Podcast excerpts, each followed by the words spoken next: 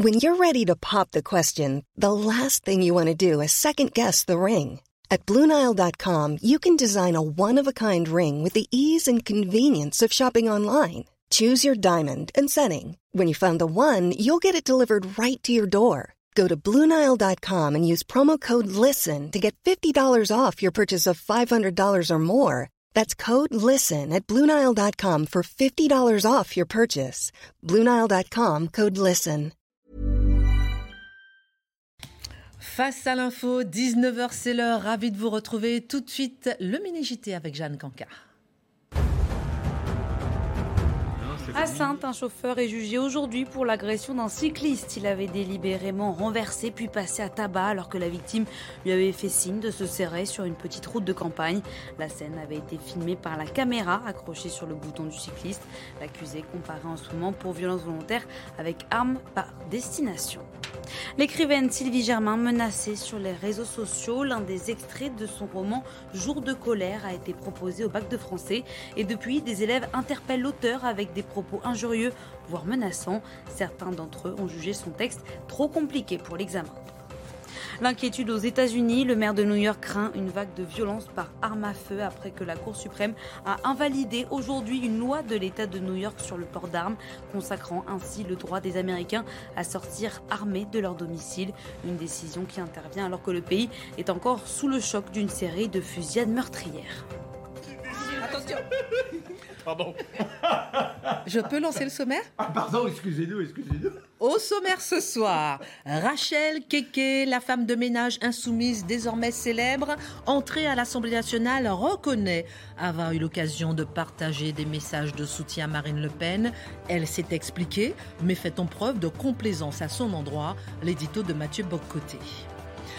Alors que 65% des Français estiment qu'il y a trop d'immigration en France, selon un sondage CNews, un sondage qui tombe juste après la publication des chiffres alarmants du ministère de l'Intérieur cette semaine. Plus d'entrées, pas d'expulsion. Comment analyser cette politique migratoire qui ne veut pas dire son nom?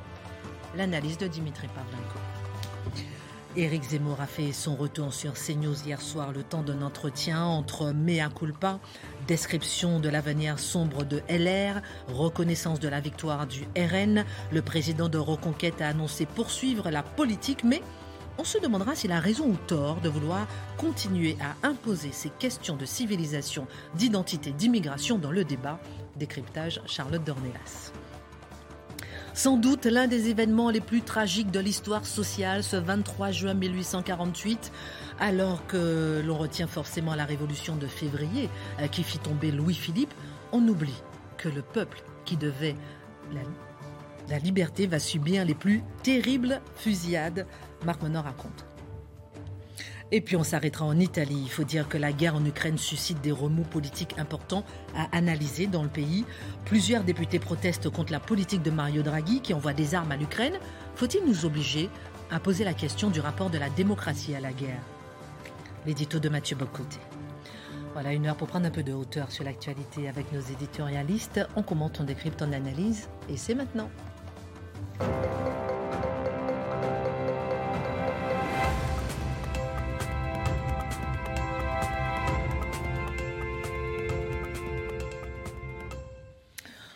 Alors, c'est l'anniversaire de Charlotte Dornelas ce soir. Joyeux anniversaire à notre, à notre mousquetaire préféré. Vraiment, euh, on vous adore. On ne pouvait, on pouvait pas laisser passer. euh, on pouvait pas laisser passer. euh, Ah ben oui, ben moi aussi. Moi aussi, moi aussi, moi aussi. Enfin Enfin Joyeux anniversaire. en fait. On est très, très heureux de vous avoir. Ah là là, mais merci. Magnifique bouquet. Euh, voilà. Magnifique bouquet. Ah, voilà, joyeux anniversaire, ma belle. Vous pouvez repartir avec le bouquet pour qu'elle puisse travailler. Regardez le gâteau Le- le- le gâteau. le- vous pourrez reprendre, si vous voulez bien, le gâteau aussi, parce que sinon Charlotte ne va pas se concentrer sur l'émission. émission. Ah, moi, ça va, c'est Mathieu qui va avoir du mal à se concentrer. Merci. Ce gâteau c'est- est obligé de désir. Merci infiniment. Merci. Merci infiniment pour votre aide. C'est adorable de nous avoir fait cette euh, surprise pour Charlotte, de nous avoir aidé en coulisses. Bon Merci anniversaire 12 ans encore, Charlotte. aujourd'hui. Merci. 12 ans. Non, 20 22, ans. 20 ans. Ah, pardon, pas. 20 ans, elle a quand même la majorité. Ouais, On est très heureux de vous avoir, en tout cas, dans cette émission. Merci encore d'être là. Rachel Keke, la nouvelle députée de la France insoumise, fait parler d'elle, non seulement pour son combat admirable pour les femmes de ménage, non seulement pour ses quelques pas de danse improbables au seuil de l'Assemblée nationale, mais surtout parce qu'il y a quelques années à peine, elle confessait sur les réseaux sociaux, mon cher Mathieu, sa sympathie pour Marine Le Pen, mais aussi pour Bachar el-Assad et d'autres contenus plutôt pas très recommandés et recommandables. Que faut-il comprendre de cette querelle? La première chose, qui est sur un registre purement factuel, c'est qu'aujourd'hui, quelle que soit notre activité numérique, on laisse des traces. Et le jour où on veut se mêler de la vie publique, il y aura toujours des gens qui se chargeront d'aller fouiller hein, le, le petit like oublié, le petit commentaire amusé ou autre chose. Il y en a qui en inventent aussi. Ah oui, il n'y a pas de doute là-dessus. Bon, on peut le faire. J'ai cru, j'ai- j'ai cru comprendre. J'ai cru comprendre. De quoi parlons-nous? Pardon, je ferme la C'est une parenthèse. mise au point. Bien joué! Excellent, Bien joué. excellent. Alors, donc, il y a, en tout cas, on laisse des traces partout, et lorsque quelqu'un arrive dans la vie publique, on peut être à peu près certain qu'on pourra toujours jouer contre lui un like, un partage, un, un tweet ou autre chose. Le fait est qu'ici, il y a véritablement un dossier assez intéressant à analyser pour euh, Mme Keke, qui, se, donc, qui est désormais députée pour la France Insoumise, qui est présentée comme un symbole aussi pour la France Insoumise. Ce n'est pas une députée comme une autre, c'est une députée qui marque la capacité de la France Insoumise de produire de nouvelles élites, de s'enraciner dans des quartiers, de s'approprier, de porter des nouvelles luttes sociales. Alors, distinguons, cela dit, les reproches qu'on lui fait pour savoir ce dont il est question. D'abord et avant tout, d'a- d'avoir soutenu directement ou indirectement Bachar el-Assad, euh, avec le commentaire suivant qui lui est associé. Oh, Je crois qu'elle a, li- qu'elle a liké, comme on dit, le monde entier doit soutenir Bachar contre ces prédateurs criminels que sont les États-Unis, la France et l'Angleterre. Alors, j'imagine qu'on peut avoir un point de vue nuancé ou équilibré sur le conflit, par exemple, sur la situation de la Syrie, sans pour autant se dire qu'en dernière instance, Bachar el-Assad est un modèle de démocratie contre la France, l'Angleterre ou les États-Unis. Donc, en tant que tel, voyons-y quelque chose comme une, une affirmation exagérément audacieuse de quelqu'un qui connaissait peut-être pas trop bien le dossier. Imaginons, imaginons. Surtout que sur Twitter, aujourd'hui, on se prononce sur n'importe quoi, n'importe quand, sans savoir pourquoi. Le deuxième élément est plus intéressant. Il y a un soutien explicite re- je dirais, euh, répété à l'endroit de Marine Le Pen. Alors, Marine Le Pen, on le sait, c'est une candidate euh, légitime, une, candidate- une femme respectable, qui est aujourd'hui à la tête d'un groupe important à l'Assemblée nationale. Et Mme Kiki a tout à fait le droit de passer de Marine Le Pen à Jean-Luc Mélenchon. On change d'idée dans la vie. À tout le moins, elle aurait pu s'expliquer minimalement ce passage. Comment se fait-il? On y reviendra. Comment expliquer ce basculement de Marine Le Pen à Jean-Luc Mélenchon? Elle a quand même une ou deux explications à donner sur ça. Et puis, parenthèse, quand on voit son parcours personnel, c'est assez surprenant aussi. Je ferme la Ah, mais parenthèse. vous avez tout à fait raison. Et troisième élément, on lui reproche d'avoir cité le site F de souche, qui est un site que la, la gauche médiatique peut associer à la fachosphère, puis apparemment citer ce site, qui est toujours une revue de presse qui documente les ratés de la société multiculturelle. Ce serait être complice déjà avec la bête immonde, et, comme, d'habitude, on connaît par cœur. Donc voilà les trois crimes recensés, crimes idéologiques recensés, ou les trois péchés de euh, Madame Keke. Le problème est le suivant, c'est comment gère-t-elle le dossier? Comment gère-t-elle le dossier? Euh, pre- Première chose à faire, première chose qu'elle fait, c'est qu'elle nous explique que c'est pas vraiment une question. Elle a tendance à nier. C'est pas vraiment vrai ce qui arrive. Je cite exactement. Euh, ah oui, je ne sais pas. Citation, c'est rapporté par euh, dans le JDD. Je ne sais pas où ils vont chercher ça, d'où ils vont fouiller pour trouver, ou- d'où ils- vont fouiller ça. L'exprime comme ça. Donc, en gros, ils nous disent, globalement, c'est plus ou moins vrai, ou c'est peut-être même faux. Où est-ce qu'ils vont trouver ça d'ailleurs? Elle n'assume pas. Et là, on constate que c'est quand même vrai. Donc quelle est la deuxième ligne de défense une fois qu'elle ne peut pas expliquer que tout cela est faux? La deuxième ligne de défense consiste ensuite à dire, s'il vous plaît, dérangez-moi pas avec ça. Parce que c'est jour de fête pour moi aujourd'hui. J'ai pas envie de me faire gâcher l'anniversaire. Je la cite ensuite. C'est cité par Sophie de Ravinel du Figaro qui l'a rapporté sur la chaîne parlementaire. Je cite Ne m'interrogez pas là-dessus. C'est ma journée historique. Je ne veux pas en parler maintenant. Bon, ben d'accord, hein, je devine qu'on peut en politique décider désormais le moment où on parle des choses qui nous incommodent ou non. Hein, déclaration euh, au soutien Bachar el-Assad, j'ai pas envie d'en parler aujourd'hui, je danse. Je danse devant l'Assemblée. Demain, on en parlera peut-être, mais aujourd'hui, c'est la danse. Hein, bon. Ok, d'accord. Pourquoi pas? On peut la comprendre. Eh, bien, certes. Et là, ensuite, eh là, ça suffit pas. Donc, il faut des explications. Il faut des explications. Quelles explications seront données? Je vais me permettre de lire le message Facebook qu'elle a publié parce que là, on vient de basculer.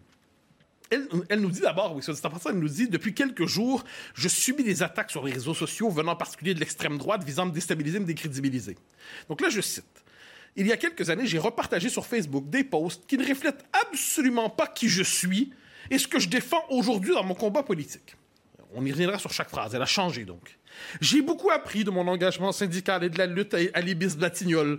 Je l'affirme, en tant qu'élu de la France insoumise et de la NUP, je partage pleinement les combats et les valeurs de ces organisations qui ont composé cette belle union de la gauche.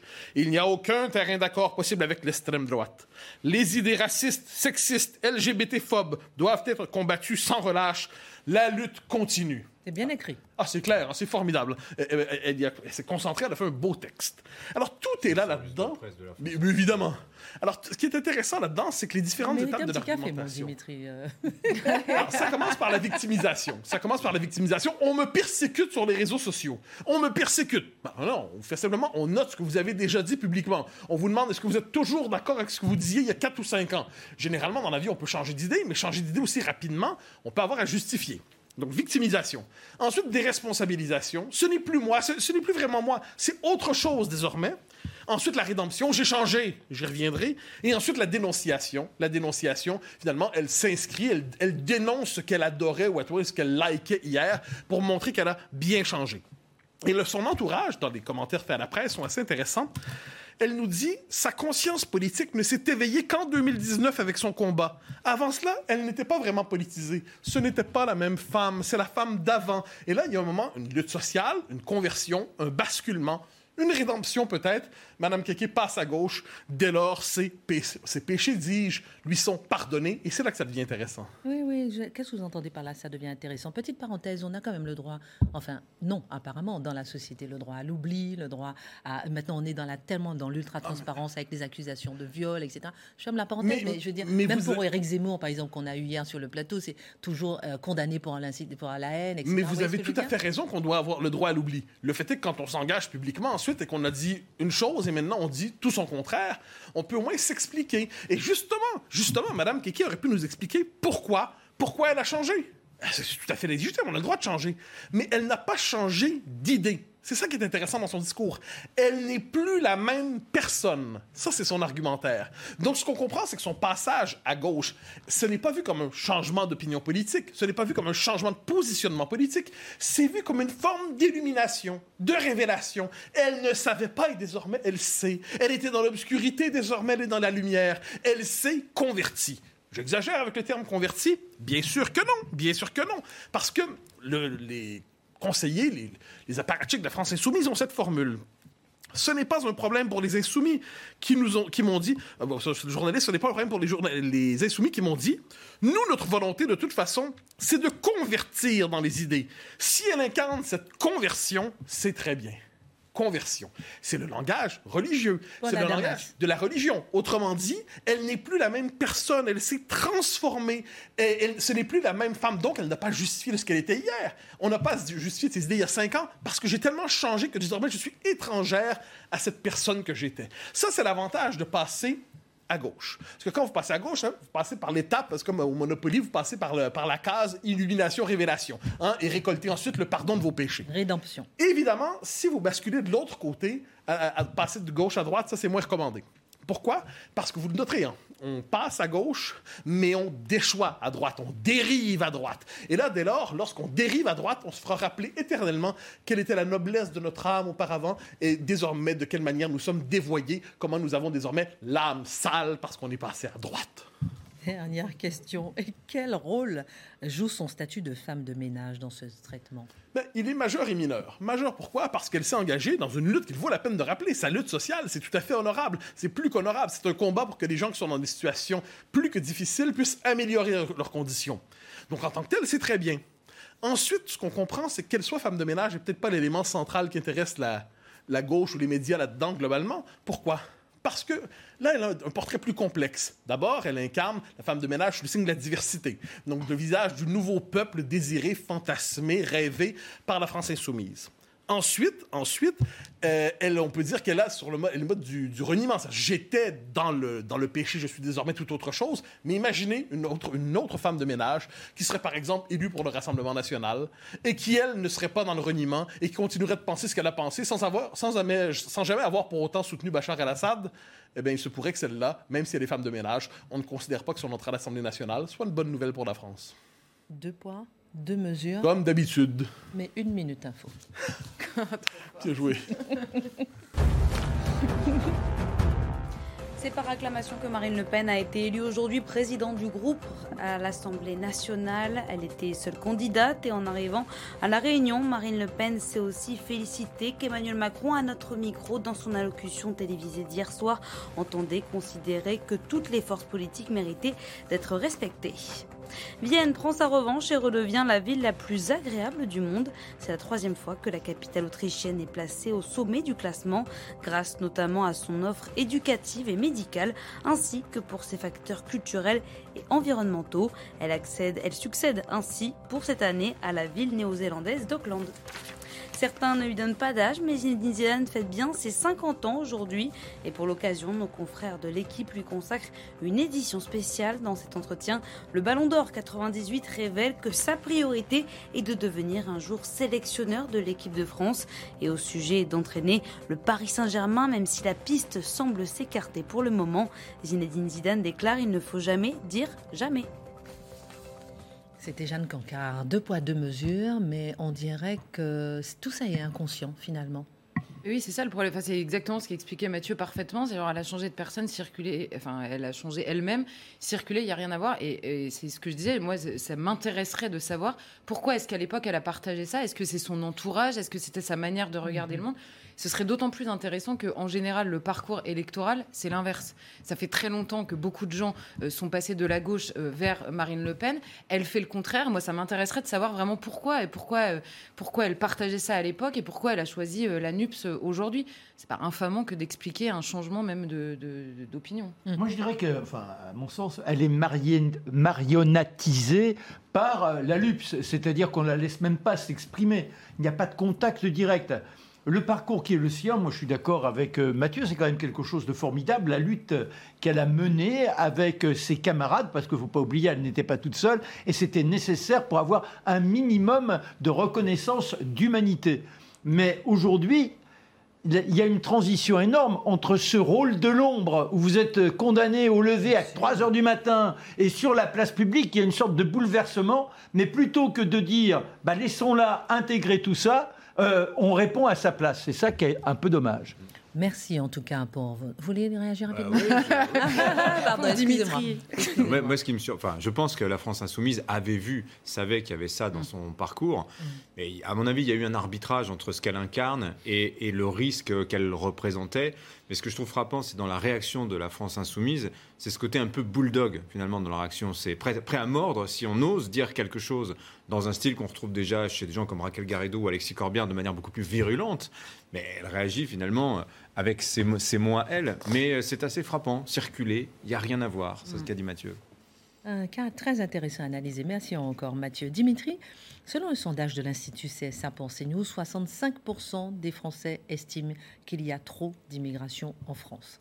Cela tombe bien, entre guillemets, puisque le ministère de l'Intérieur a publié euh, lundi euh, les chiffres euh, de 2021 de l'immigration.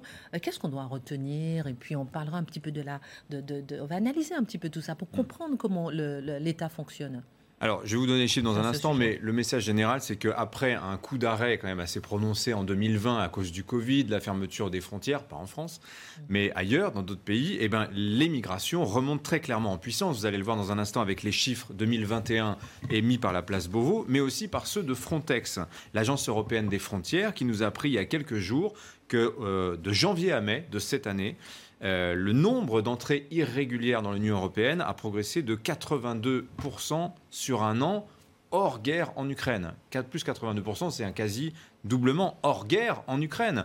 Vous prenez le seul mois de mai, Frontex nous dit 23 500 entrées illégales par la Méditerranée et les Balkans. Alors mai, ça commence à être la belle saison, si je puis dire, en Méditerranée, mais ça vous donne une idée. Vous multipliez par 10, vous avez une idée du nombre d'entrées illégales sur l'année au niveau européen. Donc voilà, l'Europe attire plus que jamais la misère du monde entier. Mais alors si on revient à la France, les chiffres de Beauvau concernent toute l'immigration, pas seulement l'immigration illégale. Hein. Donc vous avez les demandes de visa, d'asile, de naturalisation, d'éloignement, etc. Alors les grands chiffres à retenir, vous allez les voir dans un instant. Donc vous avez 270 000 titres de séjour délivrés l'an dernier. Donc c'est l'immigration légale ou régularisée. Euh, vous noterez les 100 000 Britanniques supplémentaires, effet Brexit. Hein. c'est les gens qui ont demandé. Euh, oui, c'est pas tous les supporters de Liverpool. Il y en a quelques-uns peut-être, je ne sais pas. Charlotte est en forme. Vous avez 55 000 attributions de l'asile en très forte progression. Vous avez les pourcentages de variation par rapport à l'année précédente. Donc pour l'asile, plus 64% sachant que plus du tiers de ce chiffre, de 55 000, ce sont en fait les Afghans fait ce qui s'est passé à la chute de Kaboul l'été dernier. Hein. Euh, vous avez 130 000 nouveaux Français, donc par naturalisation, par mariage, etc. Et puis vous avez le tout petit chiffre des éloignements, 13 403, en, hausse de 8,2% par rapport à l'année précédente. Donc, ce qu'on retient, c'est que l'immigration reste très soutenue, même pendant l'année 2020. Hein. On a toujours cette image d'une espèce d'arrêt, de coup d'arrêt porté à l'immigration en 2020. Non, ça n'est pas le cas. Vous avez vu s'installer cette année-là plus de 200 000 immigrés en France. Aujourd'hui, on est plutôt proche de 300 000. Et ça, évidemment, sans compter les clandestins qui constituent bah, un peu la partie cachée de l'iceberg migratoire, euh, dont on a vu qu'un tout petit bout à travers les chiffres de Frontex. Et alors, sur ce point précis de la lutte contre l'immigration clandestine, sur lequel il faut s'attarder, on peut dire que la politique française relève vraiment du fiasco. On se souvient que pendant le débat du second tour de la présidentielle Dimitri, Marine Le Pen avait reproché à Emmanuel Macron qu'on n'expulsait plus personne. Euh, bah, elle n'est pas loin de la vérité, Marine Le Pen, hein, c'est ce qu'il faut dire. Emmanuel Macron, d'ailleurs, lui-même l'avait reconnu dans l'entretien avec leurs actuels qu'il avait accordé, la, vous savez, la fameuse interview dans l'avion. Euh, c'était fin 2019. Emmanuel Macron disait cette phrase On ne reconduit plus les gens qui arrivent illégalement sur le territoire. C'est le président de la République qui parle. Hein. Il n'y a plus d'exécution des obligations de quitter le territoire français. Voilà ce que disait Emmanuel Macron fin 2019. Alors, on va regarder les chiffres. Rappelons euh, qu'il y a trois types d'éloignement. Vous avez l'éloignement forcé, donc via une obligation de quitter le territoire français, une OQTF, mais qui n'est pas toujours nécessaire. Vous avez les éloignements aidés, là on donne un petit peu d'argent, allez prends les sous, va-t'en. Et vous avez les éloignements spontanés, il y en a, mais qui sont plutôt rares. Alors 2019, l'année euh, depuis laquelle parlait Emmanuel Macron à l'instant. C'est le point haut du quinquennat en matière d'expulsion. Cette année-là, on a 19 000 éloignements, dont 15 000 assortis d'une OQTF. 15 000 OQTF exécutés donc sur 123 000 signifiés par les préfets cette année-là, soit un taux d'exécution de 12% Charlotte nous en a déjà parlé. Rappelons quand même que le taux d'exécution des OQTF, c'était 22,5% dix ans plus tôt, euh, du temps de Nicolas Sarkozy. Donc Emmanuel Macron fait aujourd'hui 2 à 4 fois moins bien que Nicolas Sarkozy euh, à l'époque. Donc vous avez les autres chiffres. Pour ceux de 2021, on ne les a pas actuellement. Ce que l'on observe, c'est qu'en l'espace de deux ans, de 2019 à 2021, vous voyez le total des départs forcés quasiment euh, divisé par deux. Alors est-ce que ça signifie qu'il y a moins, il y a une pression migratoire moindre? Eh bien que nenni. Les entrées illégales continuent à un rythme effréné, de l'ordre de 100 000 entrées illégales par an. Prenez les chiffres de l'aide médicale d'État qui est dédiée aux seuls clandestins, c'est 370 000 bénéficiaires en France aujourd'hui. Et tous les clandestins ne sont pas bénéficiaires de l'AME. Le coût de ces têtes, c'est 1 milliard d'euros chaque année. Euh, alors en fait, en résumé, c'est que pour 5 à 10 clandestins qui s'installent en France, vous avez une expulsion.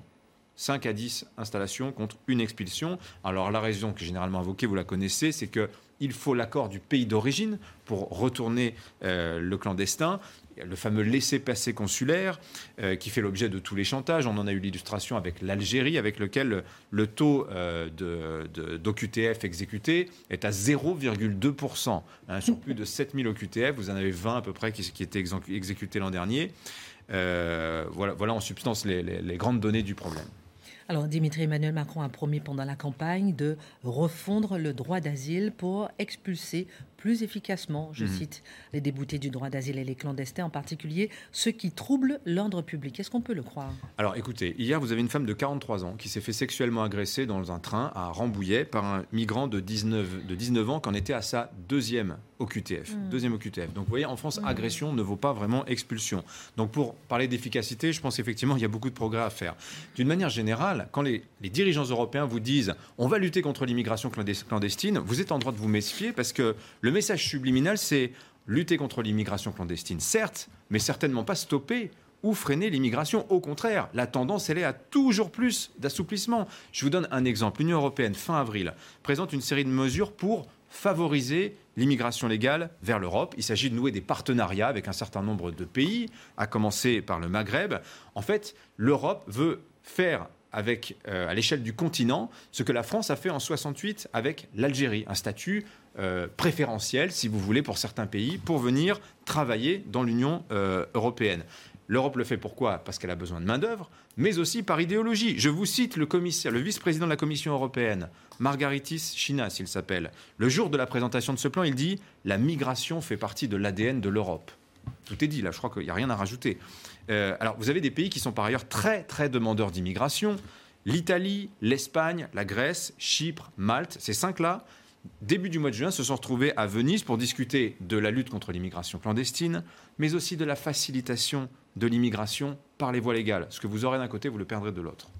Euh, J'ai une question à vous poser juste après Oui. la pub sur euh, le paradoxe entre justement les Français qui ne veulent pas euh, trop d'immigration, le manque de personnel, la pénurie de personnel. J'en parle souvent avec Charlotte hors plateau, avec Marc aussi. Pénurie de personnel dans toute la France, dans tous les secteurs. On voit des chefs d'entreprise qui vont chercher des médecins ou des médecins ou bien des, des, des gens qui travaillent dans l'hôtellerie-restauration pour leur donner des papiers. J'aimerais comprendre. La pause. L'info, Jeanne Cancard.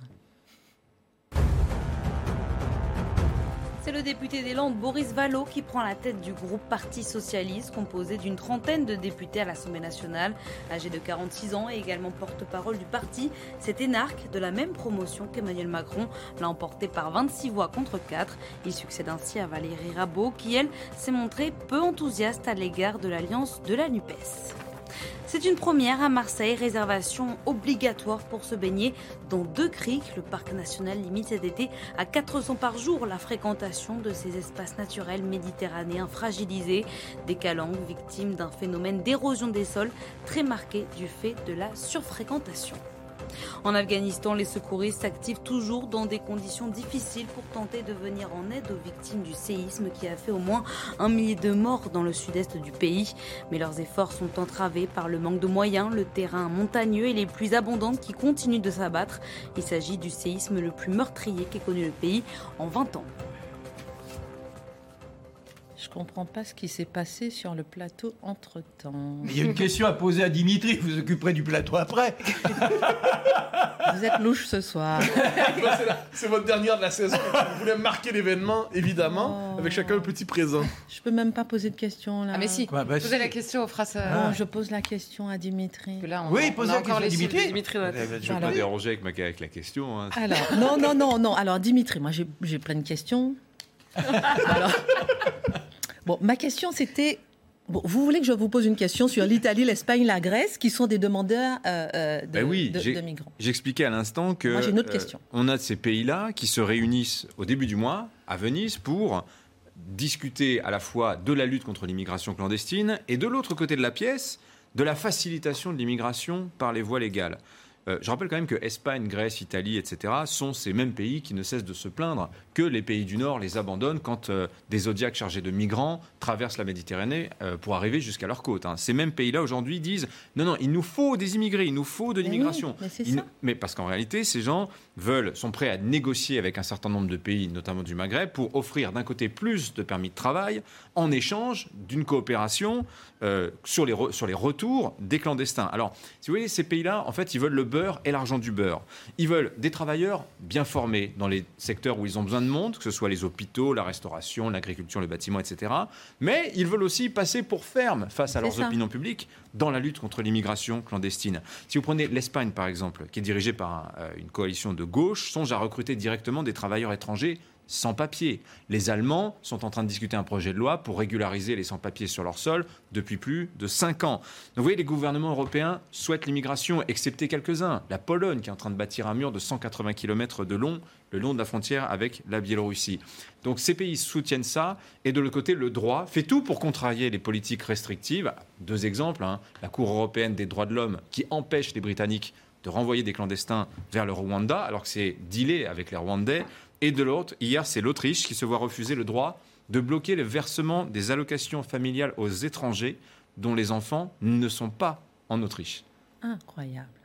Les, Autrichiens sont obligés de donner des allocations pour des enfants qui ne sont pas en Autriche. Incroyable. Je me permets d'insister. Merci beaucoup pour cette analyse.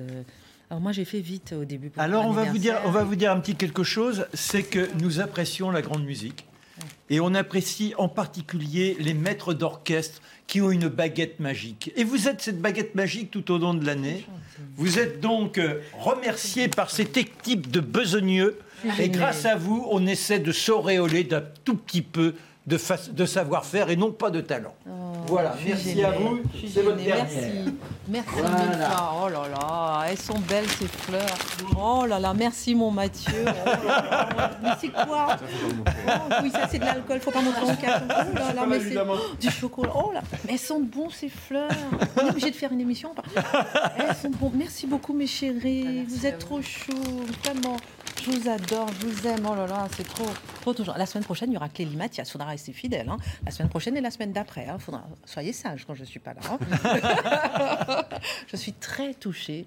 En tout cas, merci. Je, pour moi, ça a été une saison exceptionnelle. On est dans la confidence en tant qu'affaire. On y va. Avant de parler d'Éric Zemmour avec vous, euh, merci vraiment pour cette année exceptionnelle. On a dû faire face au départ d'Éric Zemmour. On a renouvelé euh, euh, l'équipe. Merci Mathieu, merci Charlotte d'avoir rejoint le canal historique. et, et, vraiment, on est très content avec les téléspectateurs qui nous suivent tous les soirs. Et vraiment, c'est un immense plaisir de partager ces soirées avec vous avec vous, les téléspectateurs qui nous suivaient tous les soirs. Hier soir, vous avez été très nombreux à regarder cette émission spéciale avec euh, Éric Zemmour. Très belle audience. Et on va revenir, Charlotte, sur le fond de son intervention, puisque hier soir, Éric Zemmour, il a accepté à cette occasion de faire un mea culpa, tout en affirmant qu'il continuerait à défendre sa ligne dans le monde politique. Que comprendre de cette apparente contradiction? On va s'arrêter sur les deux, trois moments forts de cet ancien mousquetaire. Oui, c'est vrai qu'hier, euh, euh, en face de vous, il a dit oui, j'ai fait des erreurs, j'ai fait des erreurs multiples dans cette campagne, ce qui explique le score euh, de 7%, puisque c'est la question que vous lui posiez. Et en même temps, je puis dire, il dit mais je ne changerai pas cette ligne, je ne dirai pas ce que certains veulent, veulent que je dise, c'est-à-dire que la ligne que j'avais décidé de défendre était la mauvaise. Donc, au premier abord, on se dit alors soit il a fait une erreur stratégique, soit il n'en a pas fait. La réalité, c'est que évidemment, quand dans les sondages, parce que le score d'Éric Zemmour, c'est-à-dire que s'il avait commencé à 1% et puis que de mois en mois, il avait pris 1% de plus dans les sondages, 7% au moment où le PS, euh, LR ne passe pas la barre des 5%, c'était pas ridicule. Mm. Le problème, c'est que deux mois avant l'élection présidentielle, à l'inverse, Éric Zemmour était donné quasiment à 20% et les courbes venaient de se croiser, comme on dit, devant Valérie Pécresse et Marine Le Pen, et donc que ces électeurs notamment imaginaient une autre destinée euh, le soir du premier tour. Donc il y, a cette déception, et nécessairement dans une déception pareille, il y a des responsabilités personnelles. Donc Éric Zemmour a accepté de dire il y a certaines phrases que j'aurais pas dû prononcer. Il a parlé beaucoup de sa brutalité euh, dans le débat public et dans sa manière de défendre ses idées. Mais en effet, pour lui, le véritable ressort de la chute euh, de son score est ailleurs que dans ses erreurs euh, plus personnel. Alors, il, explique évidemment la, question de la dynamique du vote utile qui a été expliquée à peu près par tout le monde, qui a été observée par tout le monde dans cette élection, et il s'attarde sur la question de la guerre euh, en Ukraine, euh, qui à l'époque c'est pas tellement la guerre elle-même qui a, provoqué un changement, on va dire, de vote chez beaucoup de Français, puisque les conséquences étaient encore assez floues à l'époque pour les Français. Mais souvenez-vous, dans le commentaire sur la guerre, il y avait à la fois l'effet drapeau qui est quasiment auto-réalisateur, à force de parler d'effet drapeau et en effet, euh, la question s'installe autour d'Emmanuel Macron, parce qu'on aurait pu poser la question différemment en disant, après tout, on change de chef, quel est le poids réel d'Emmanuel Macron ou d'un autre chef dans le cours de cette guerre? La question aurait pu être posée comme ça, peut-être que euh, la réponse aurait été différente. Mais quand il y a un effet drapeau qui se euh, prononce sur Emmanuel Macron, que la gauche, dans un autre côté, se focalise autour de Jean-Luc Mélenchon, beaucoup d'électeurs chez LR comme chez euh, Éric Zemmour, se disent qui on va choisir, Emmanuel Macron ou Marine Le Pen en face euh, de Jean-Luc Mélenchon. Et les trois blocs apparaissent. Évidemment, Valérie Pécresse et Éric Zemmour à droite le payent très cher. Et là, on comprend le rôle, on va dire, à la fois des enquêtes, du commentaire politique, des sondages, on en avait beaucoup parlé, Mathieu en avait beaucoup parlé, euh, dans une campagne pareille. Pourquoi est-ce que je dis ça? C'est parce que maintenant que les esprits se sont calmés, est-ce que quelqu'un serait capable d'expliquer très clairement au moment de cette guerre, la différence de ligne politique au moment de cette guerre entre Marine Le Pen, euh, Jean-Luc Mélenchon, Éric Zemmour et Emmanuel Macron. Pendant cette guerre, d'ailleurs Emmanuel Macron, on le comprend aujourd'hui, tous les pays de l'Est lui reprochent de dire il ne faut pas humilier la Russie. Je ne parle pas des, affinités politiques qui précèdent la guerre. Le jour où euh, Vladimir Poutine décide d'envahir l'Ukraine, toutes ces personnes, comme tout le reste de la classe politique, condamnent de manière unanime, sans virgule et euh, sans, euh, euh, sans mais à la fin de la phrase. Donc la condamnation, elle est très claire au début de la guerre. Et en effet, le point commun entre toutes ces personnes que je viens de citer, c'est qu'ils disent il faut prendre conscience que la Russie est là géographiquement, qu'on ne pas humilier la Russie. Mais vous remarquerez que le discours médiatique n'a pas été le même pour ces quatre personnes pendant cette guerre en Ukraine. Bon, en l'occurrence, Éric Zemmour l'a payé très cher par rapport aux autres, par rapport à Marine Le Pen, Jean-Luc Mélenchon et évidemment Emmanuel Macron. Donc, euh, Éric Zemmour explique tout ça en disant voilà, il y, a beaucoup de raisons. Il l'avait dit euh, le lendemain du, premier tour, il avait dit c'est Poutine le responsable de mon score. Évidemment, c'était un raccourci euh, très fort. Là, il admet que c'est forcément compliqué. Mais le, fait est là, et donc ça lui permet de dire, en effet, ça n'est pas ma ligne mon problème, et ça n'est surtout pas, c'est pas tellement la question de la ligne, ça n'est surtout pas la question que j'ai voulu installer au cœur de cette campagne, demeure pour lui, et c'est ce qu'il expliquait hier en face de vous, demeure pour lui et pour ses électeurs la question principale euh, du euh, débat politique aujourd'hui. Alors en effet, il a continué à défendre cette idée principale et le moyen de la faire gagner, à savoir l'union des droites. Est-ce que c'est pas pourtant euh, la preuve qu'elle est un leurre? Là aussi, il y a quelque chose de paradoxal. Il échoue. Euh, Marine Le Pen, qui refusait cette union des droits, triomphe aux législatives. On se dit, bon, il est quand même gonflé d'arriver et de nous expliquer que euh, c'est bien ça, euh, c'est bien ça qu'il faut défendre. Alors, la première chose, il, a beaucoup insisté là-dessus. Il a dit, je ne dirai pas sur cette campagne ce que beaucoup veulent me faire dire, c'est-à-dire que ma question, la question de la survie de la France, parce que c'est comme ça qu'il l'a posée, que ma question est la volonté d'unir les droites sur ce terrain-là, parce que les électeurs sont d'accord sur cette question, euh, est une mauvaise chose ou était une mauvaise idée. Il défend son positionnement, on va dire, par rapport aux autres droites et aux critiques qu'il leur fait. Côté RN, sur la question de la hiérarchie, il dit Marine Le Pen a décidé de mettre le pouvoir d'achat au-dessus de la question de la survie de la France. Il lui reproche. Et côté LR, sur la question de la soumission à la gauche, ça parle beaucoup de ça, la soumission à la gauche quand il s'agit de traiter ce sujet-là dans le débat public. Et lui continue à vouloir pourtant euh, cette union de droite en disant, euh, finalement, j'ai drainé un électorat qui venait des LR. J'ai poussé cet électorat-là en donnant une consigne de vote à voter Marine Le Pen. Et peut-être que tout ça a joué aussi dans le rapport des électeurs à Marine Le Pen, qui évidemment était arrivée au second tour et qui là obtient 90 députés. Peut-être que à la fois l'imposition du sujet et euh, ce, comment dire, le fait que les électeurs vadrouillent beaucoup plus entre ces différentes droites, euh, peut-être que c'est le début euh, d'une union possible. Et moi, en entendant ça, je me dis, dans le fond, personne n'a voulu analyser vraiment ce qu'était le vote utile. On a tous dit, tout le monde a voté utile, mais c'est quoi un vote utile? Quand vous avez des gens LR, Reconquête et RN qui s'entendent pour dire le vote utile, pour nous, c'est Marine Le Pen, c'est bien que ces gens-là ont des choses en commun. C'est bien qu'ils se disent on vote utile sur une question au moins. L'électeur LR qui va voter Marine Le Pen, par exemple, en face de la NUPES euh, aux, législatives, il se dit économiquement, les deux sont très loin de moi. Donc il y a une question plus importante qui sépare les deux. Et donc il est utile d'appuyer Marine Le Pen en face de Jean-Luc Mélenchon sur ce point-là. C'est bien donc que tous les électeurs de ces partis-là ont une question en commun, en l'occurrence la question qu'Éric Zemmour avait voulu imposer. Donc finalement, en expliquant tout ça, il justifie la pertinence, on va dire, de son aventure euh, euh, à la présidentielle. C'est assez logique de son point de vue de continuer à dire que, euh, en effet, à la fois, c'est la question qui peut être, comment dire, vainqueur qui peut, oui, qui peut gagner, quoi. Merci. C'est ça. Euh, c'est la question qui peut être gagnante parce que les électeurs de droite sont d'accord sur celle-ci et non pas sur les autres. Et donc, ce serait le moyen. Euh, enfin, l'alliance pourrait être un moyen pour gagner sur cette question-là.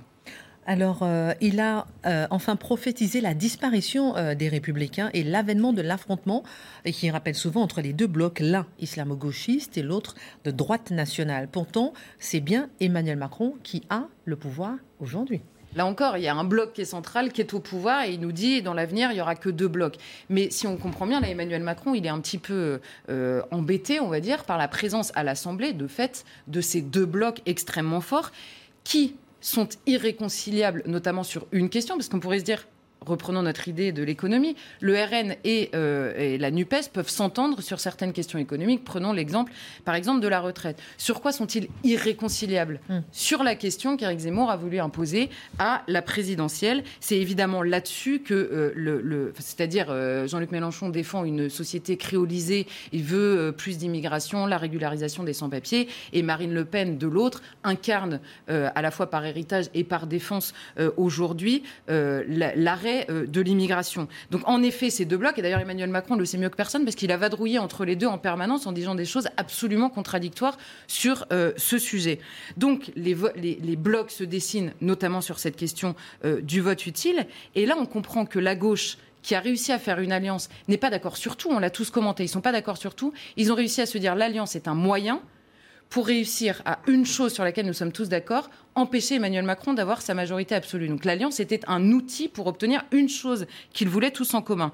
Et là, la droite, si on regarde euh, dans, la campagne sur la question de l'immigration, la gestion de l'immigration illégale et légale, vous regardez entre Valérie Pécresse, Éric Zemmour et Marine Le Pen, vous retrouvez quasiment mot pour mot euh, la même chose. Et là, je cite simplement pour terminer l'étude de CNews, le, le, dernier sondage pour CNews.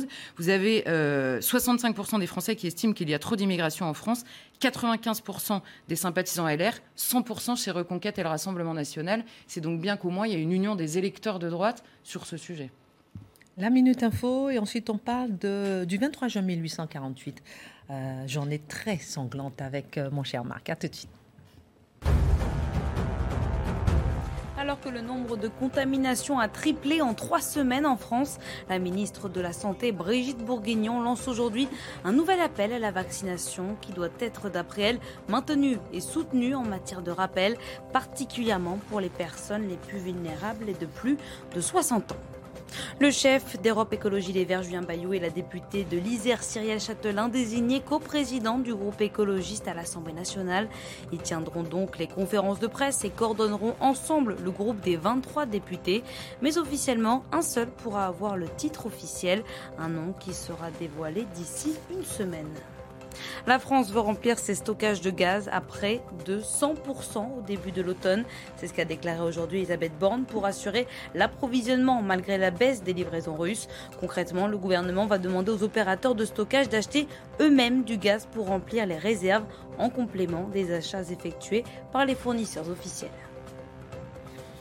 Retour sur le plateau de Face à l'info. Dans un instant, on va faire un petit tour de table hein, sur euh, Emmanuel Macron. Comment vous l'avez trouvé euh, Vous pourrez parler d'Emmanuel Macron, d'Éric Zemmour aussi, hein, si vous voulez, des deux. En tout cas, c'était l'actualité. On fera un petit tour de table dans un instant. Juste avant, c'est sans doute l'un des événements les plus tragiques de l'histoire sociale.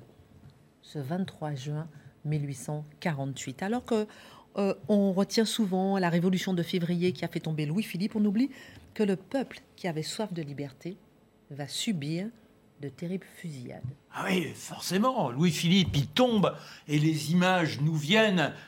Les Tuileries, une submersion, le peuple qui est là, qui brise, lance les meubles par les fenêtres, on lacère les tableaux, on piétine tous les éléments qui représentent le luxe. Et pour autant, attention, il n'est pas question de voler, mort aux voleurs, mort aux voleurs. On est des ouvriers, on a le sens du respect, on peut tout casser, mais il n'est pas question de partir avec euh, l'élément souvenir. C'est formidable ça. Et puis on demande quoi? On demande la liberté, les libertés, le fameux drapeau rouge. Ça c'est comment euh, Blanqui qui souhaiterait qu'il y ait le drapeau rouge, et puis la Martine qui dit mais le drapeau rouge, il a fait qu'un seul tour, c'était le tour du champ de Mars et c'était dans le sang des citoyens. Non non non non, il nous le drapeau bleu blanc rouge. Lui, il a fait le tour du monde. Et voilà, mais malheureusement, la situation, elle est toujours extrêmement c'est même pas pénible, désastreuse pour les ouvriers quelques mois plus tard. Le chômage ne cesse de se répandre et pourtant, l'une des premières mesures qui est prise par ce gouvernement provisoire, c'est de garantir aux uns aux autres, à tous ces crèves la faim, le droit au travail, le droit à l'emploi. Oui, tous, vous aurez la possibilité de vivre dignement. Pour ce faire, on crée les ateliers nationaux. Ah, formidable Par l'État, les uns et les autres pourront donc au quotidien se lever en ayant un but. Reste que ce but, c'est produire, produire quoi Bon, c'est pas trop. Ils auront deux francs par jour. Mais forcément, ça se répand. Et on les voit arriver, des masses entières. Ils ne viennent pas du bout du monde, ils viennent des provinces aussi. Ils n'ont rien à mettre dans la gamelle. Alors, bah, ils deviennent employés des ateliers nationaux. Et quand on rencontre Victor Hugo, bah tiens, il a 46 ans, lui. Il a été parmi les élus du mois de mai.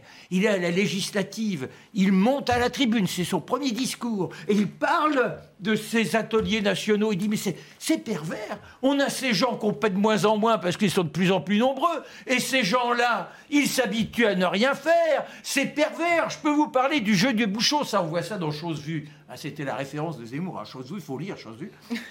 et alors, le jeu du bouchon, vous mettez sur un bouchon des petites pièces. Et puis avec un palais, un caillou, pouf, vous faites tomber. Eh bien, voilà ce que font les ouvriers, puisque malheureusement, on leur demande rien. Mais ils se lèvent tôt pour s'amuser au jeu du bouchon. La situation devient terrifiante quand, après l'intervention d'Hugo, l'Assemblée décide de supprimer les ateliers nationaux. Et attention, avec euh, des sanctions, c'est-à-dire ceux qui ne sont pas, qui ne sont à Paris résidant que depuis six mois, allez hop, retour en province. Et puis ceux qui ont entre 18 et 25 ans, pas de chômeurs, obligés de s'engager dans l'armée. Oh, là, il n'y a pas de chef. Il n'y a personne qui se distingue. En revanche, le soir du 21 mai, du côté du Panthéon, on voit des drapeaux, on voit des gens qui commencent à grogner, les flambeaux, c'est pas possible. Et dans la nuit, ce seront les premières barricades rue Saint-Denis.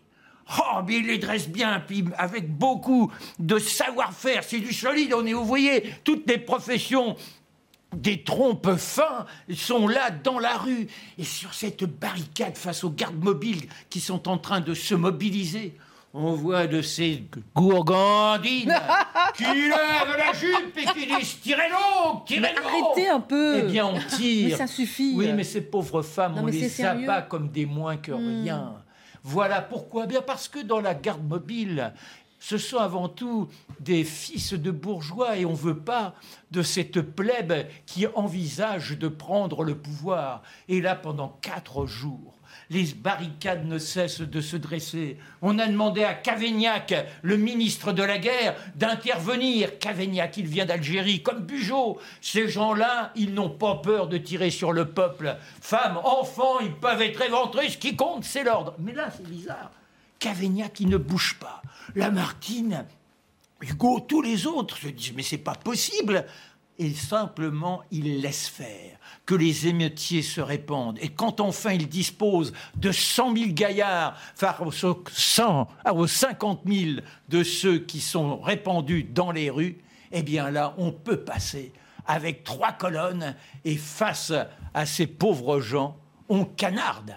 On les enfermera dans un souterrain du côté des Tuileries. Ceux qui montent à la petite lucarne, paf, on les abat comme au tir de foire. Voilà ce sang qui se répand partout dans la rue. Et c'est pas suffisant quand ils donnent l'ultimatum Cavaignac à 10 heures. Il faut s'être rendu.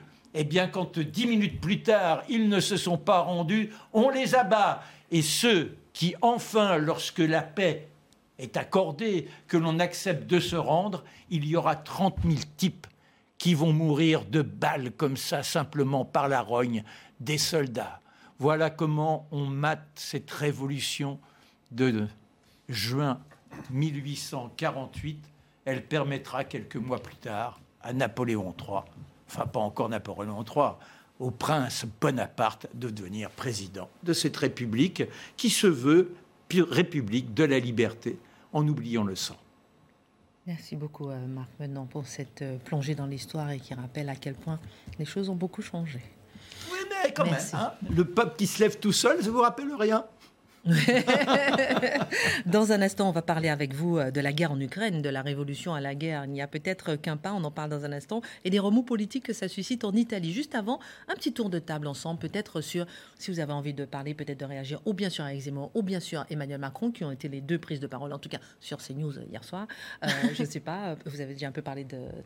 Ben, dans le cas d'Emmanuel Macron, ce qui est particulier, c'est qu'il s'agissait il présentait cela comme une allocution presque historique, euh, où il, forçait les Français à assumer leur, en fait, les oppositions à assumer leurs responsabilités, ainsi de suite. Dans les faits, il ne fait que reconduire la crise euh, parce qu'il n'est pas en position de force. Il, devait faire quelque chose, il devait bouger. Surtout avant de partir et tout. Euh, Mais dans les faits, il ne, parvient pas, pour l'instant tout le moins, à retrouver une position de force, ce qui fait que, on l'a déjà dit, il y a une migration du pouvoir à venir de l'Élysée à l'Assemblée. Et là, ce qui était confirmé hier, c'est que sa démonstration de force se retourne un peu contre lui, parce que tout ce geste d'autorité, quand le geste d'autorité n'est pas suivi d'effet, c'est qu'il dévoile non pas l'autorité, mais la faiblesse ou l'impuissance. Et de ce point de vue, pour l'instant, le jeu est en train de lui échapper. Reste à voir comment il pourra le ressaisir peut-être. Alors moi, je ne suis pas tout à fait certain que le pouvoir passe comme ça de l'Élysée euh, à l'Assemblée nationale, parce que fondamentalement, le Parlement en France euh, reste faible. Mais en fait, ce qu'Emmanuel Macron est en train de dire, c'est, euh, messieurs les Anglais, tirez les premiers, d'une certaine manière. C'est agissez et dans l'espoir que les oppositions commettent des erreurs, se, comment dire, se comportent comme des amateurs, ou passent pour des irresponsables en bloquant les différents projets. Mais encore une fois, moi, je, la question que je me pose, c'est qu'est-ce que les Français ont voulu dire dimanche dernier? Hmm. Est-ce qu'ils voulaient d'autres hmm. réformes que celles que propose Emmanuel Macron, ou est-ce qu'ils veulent une pause du réformisme? Hmm. hein, Je pense que c'est ça. Et Emmanuel Macron n'a absolument pas, euh, comment dire, effleuré la question hier.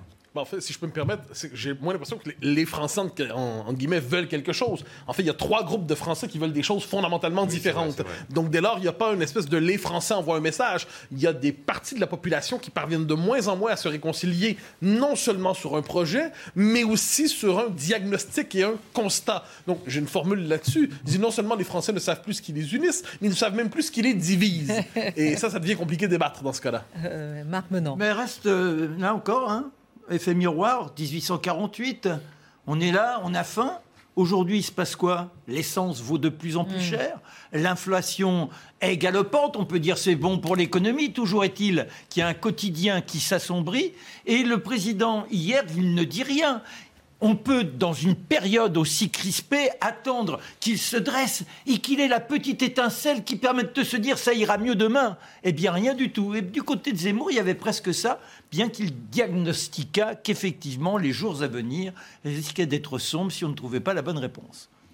mais Emmanuel Macron, il a parlé huit minutes pour nous expliquer qu'il avait bien entendu le message et que d'ailleurs, il allait rien changer de lui-même, parce qu'il nous dit les Français m'ont envoyé deux messages. Le premier, j'ai été élu sur un projet clair. C'est faux, pardon, mais son projet n'était pas clair d'une part, et surtout la partie des Français euh, qui a voté pour lui au premier tour, parce qu'il a été élu contre Marine Le Pen au second, évidemment, la partie des gens est celle qui a revoté pour lui au législatif. Mais il reste 70% des Français qui ont fait un autre choix, et devant le risque de son absence de majorité, il y a un message envoyé par la moitié de la population qui euh, s'est détourné des urnes quand même. Hmm. Il, y a, quand même une, hostilité réelle. Merci beaucoup pour votre regard. Euh, juste le conseil lecture du jour quand même avec, euh, c'est le livre de Marc aujourd'hui. Antoine Blondin, rapidement, pourquoi un Saint-Jean-Hiver Antoine Blondin, c'est l'un des plus grands écrivains qui soit. Malheureusement, on l'a mis en dormance. Ce sont les fameux hussards. Lisez le Saint-Jean-Hiver et puis les chroniques, puisqu'il va y avoir le Tour de France, les chroniques d'Antoine Blontin. Une plume qui vous emporte littéralement, les emmerdes disparaissent. Ce sont les mots qui vous égayent et Blondin qui renaît. Merci. On, perd Marc dès qu'il s'agit de livres de lecture. La guerre en Ukraine suscite des remous politiques en Italie. C'est intéressant parce que plusieurs députés associés au mouvement 5 étoiles, parmi lesquels se trouvaient euh, les ministres des Affaires étrangères, qui ont décidé de constituer un nouveau groupe parlementaire pour protester contre la politique de Mario Draghi, qui, à la manière d'autres dirigeants occidentaux, envoie des armes à l'Ukraine.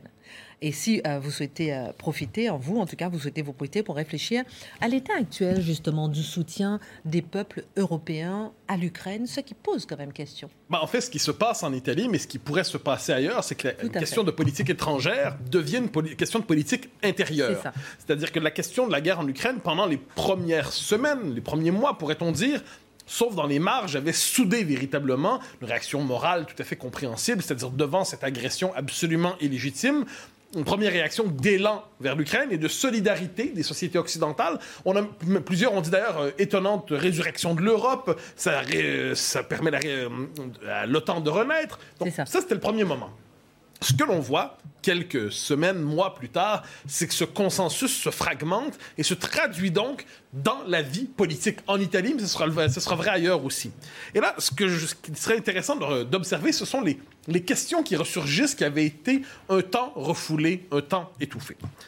La première, c'est la tension fondamentale entre les intérêts d'un pays, par exemple ses intérêts économiques, l'intérêt de sa population, la question, dans le cas de l'Italie, c'est sa dépendance au gaz russe, et de l'autre côté, son engagement moral, dans, légitime par ailleurs, dans un conflit pour soutenir l'Ukraine. Alors la guerre pour l'Ukraine, c'est une guerre importante, c'est une guerre qui nous parle, mais ce n'est pas, du point de vue des Italiens, une guerre pour l'Italie. Tout comme pour la France, ce n'est pas une guerre pour la France. Euh, on peut comprendre à la rigueur les, les Baltes, de se dire, ben, on est peut-être les prochains. Mais dans le cas de l'Italie, de la France, de l'Espagne, prenons, multiplions les exemples, les peuples se disent, là, il commence à avoir une tension entre la politique des sanctions la et le prix à payer mm. pour nos populations. Mm. Premier élément, c'est le retour d'un intérêt national qui avait été dissimulé, qui avait été oublié derrière l'esprit de croisade universelle. Deuxième élément, et qui mérite réflexion, c'est à quel point il y a une part de conditionnement médiatique fascinante dans la population. C'est-à-dire, il fut non pas décidé, parce que la guerre nous a frappés, ça s'est emparé de nos, esprits, mais la seule actualité pendant quelque temps, c'était, c'était la guerre en Ukraine. Ça occupait tout l'espace, alors qu'il y avait une présidentielle ici accessoirement. Mais tout l'espace était occupé par la guerre en Ukraine, et qui ne parlait pas de cela était jugé hors sujet. Or, en ce moment, la guerre n'a pas changé d'intensité, vous le noterez. La guerre demeure très vive, la guerre se déplace. Bon. Et qu'est-ce qu'on voit, cela dit? Le sujet n'est plus aussi central qu'autrefois, donc ça, devrait nous amener à réfléchir au rapport avec le, traitement médiatique des faits. Euh, et pour la suite, ben, c'est après Jeanne Cancard, je devine. Après Jeanne Cancard, ah exactement, parce que c'est intéressant de voir qu'il y a des petites voix qui se lèvent et qui s'élèvent au sein justement des parlementaires pour dire attention, euh, écoutez le peuple. Jeanne Cancard. À Saint, un chauffeur a été jugé aujourd'hui pour l'agression d'un cycliste. Il avait renversé délibérément puis passé à tabac. La scène avait été filmée par la caméra accrochée sur le blouson du cycliste. Et le suspect, l'agresseur, a été condamné à trois ans de prison, dont deux avec sursis probatoire et une obligation de soins. En France, gare aux orages et à la grêle, 26 départements sont placés en vigilance orange. Alors que l'épisode de canicule exceptionnel s'est terminé hier soir, une partie du territoire reste menacée d'orages violents. Une situation qui nécessite une vigilance particulière compte tenu du risque des phénomènes violents, prévient Météo France. Si vous tentez de réserver un train pour cet été, ça ne vous aura sans doute pas échappé. Les places sont prises d'assaut dans les TGV. Résultat, beaucoup de pleins affichent déjà complet. Alors la SNCF a décidé de mettre en vente 500 000 places supplémentaires par rapport à 2019 afin de répondre à la demande record de cette année. On a déjà vendu 8 millions de billets pour juillet-août, a déclaré tout à l'heure le PDG Jean-Pierre Farandou guerre en Ukraine, conséquences dans les pays occidentaux sur la politique intérieure. Et vous allez nous dire quelque chose Oui, mais en fait, c'est que je poursuivais sur le retour des enjeux, en fait, dans, des enjeux qui ont été invisibilisés par le premier moment d'indignation. Un autre qui me semble central, c'est la présence dans la rhétorique américaine notamment, mais aussi de l'OTAN, d'une rhétorique qui est une forme de consentement implicite à la guerre globale je dis pas guerre mondiale parce qu'il y a une forme de traumatisme, mais cette idée que le conflit ne peut que s'internationaliser davantage et nous devons y consentir et si nous n'y consentons pas, nous sommes encore une fois euh, en sens inverse de l'histoire. Je pense que les peuples en droit sont en droit de se dire euh, est-ce que c'est véritablement la chose à faire que de consentir à cette montée aux extrêmes? Cette question-là, elle a traversé les dernières semaines, mais finalement, on se la pose un peu plus directement. Mm-hmm. Et en dernière instance, il y a aussi cette espèce de, de doute légitime, c'est-à-dire, est-ce que les Américains ne sont pas en train Évidemment, les, Russes sont les agresseurs. Mais est-ce que les Américains ne sont pas en train de profiter de l'événement pour chercher à restaurer à tout le monde leur prétention impériale en Europe? Voilà d'autres questions qui se posent. Revenons sur ce que vous appelez le conditionnement de l'opinion. Qu'est-ce que vous entendez par là, le conditionnement? Je le disais plus tôt, on n'a parlé que de ça pendant plusieurs semaines. Et là, la guerre continue, elle se poursuit, elle est toujours aussi atroce. Les Ukrainiens souffrent toujours autant. Les Russes sont toujours, ne sont toujours pas chez eux, ils s'installent ailleurs. Et pourtant, le thème quitte l'actualité. Alors, euh, qu'est-ce qui se passe à travers ça? On pourrait parler presque, premièrement, du fait que nos sociétés sont tellement absorbées par leur appareil euh, médiatique qu'une fois qu'un récit s'installe, tout s'y bascule. Il n'y a pas d'autre récit possible. Il faudrait réfléchir à notre rapport à ça, c'est-à-dire comment, quelquefois, un thème s'impose et tout le reste disparaît. On pourrait peut-être même en parler pour la présidentielle sur un autre thème, soit dit en passant. Ensuite, ensuite il y a euh, ce qu'on pourrait appeler j'essaie de trouver le terme adéquat, mais ce qu'on pourrait appeler la participation fantasmée au conflit. C'est-à-dire les médias créent l'impression qu'on est tous euh, à Mariupol, on est tous à Kiev, on est tous dans le Donbass, mais, mais, nous n'y sommes pas. Et cette idée de communauté internationale, cette idée de monde qui ne serait plus qu'un, dans les faits, c'est le génie de l'ordre international que d'être pluriel. Il y a des frontières. Le génie d'une frontière, c'est de faire en sorte que la guerre qui se passe ici ne traverse pas la frontière. C'est toute une série de pare-feux. Eh bien, les pare-feux, s'ils tombent, il y a de bonnes raisons de s'inquiéter, il y a de bonnes raisons de douter. Donc, quand je parle du conditionnement médiatique de, l'opinion, on devrait se demander dans quelle mesure cette participation par procuration à la guerre en Ukraine ne se retourne pas contre les populations occidentales directement. Bonne question. Même si la guerre n'occupe plus euh, toute l'actualité, on constate quand même que les dirigeants euh, de par le monde continuent d'envisager son intensification et sa globalisation. Et ça nous oblige à poser la question du rapport à la démocratie et la guerre. Alors, les démocraties, fondamentalement, sont davantage passionnées par le bien-être que par l'esprit tragique. Ce qui est plutôt une bonne chose. Nous préférons avoir une vie agréable qu'une vie sous le signe de la trompette. Mais ce qu'on constate, c'est quand les démocraties se convertissent à la guerre, quand elles se disent il faut y aller, elles ne se convertissent pas à des objectifs de guerre limités, elles basculent dans une logique de croisade, d'éradication de l'ennemi. Parce que l'ennemi étant associé à la figure du mal, il faut effacer le mal du monde. Et de ce point de vue, on devrait se demander dans quelle mesure nos sociétés qui sont réveillées pour être solidaires avec l'Ukraine ne sont pas en train de, connaître leur propre moment d'ubris ou d'excès en disant qu'il ne faut pas se contenter seulement de casser politiquement la Russie dans ses ambitions ukrainiennes, mais quand les Américains disent qu'il faut finalement presque casser le régime de Poutine et en dernière instance casser la Russie pour qu'elle ne puisse plus peser sur l'ordre du monde, peut-être y a-t-il un hubris qui puisse retourner contre tout le monde là-dedans? Merci beaucoup pour votre analyse. Merci. Qu'à nous revoir, Christine. Oui, nous merci. nous reverrons, merci Merci pour la saison. Merci à tous. Merci beaucoup. Merci Mathieu, Dimitri. Excellent été à tous. Oh, c'est mignon. Oh. je vais pleurer. Je vais pleurer. Euh, générique, générique, je vais pleurer. Générique. Merci à tous pour votre soutien. Merci pour votre présence et votre, euh, vos, vos, qualités professionnelles et humaines. À la rentrée. Et n'oubliez pas la semaine prochaine, euh, Clélie Mathias.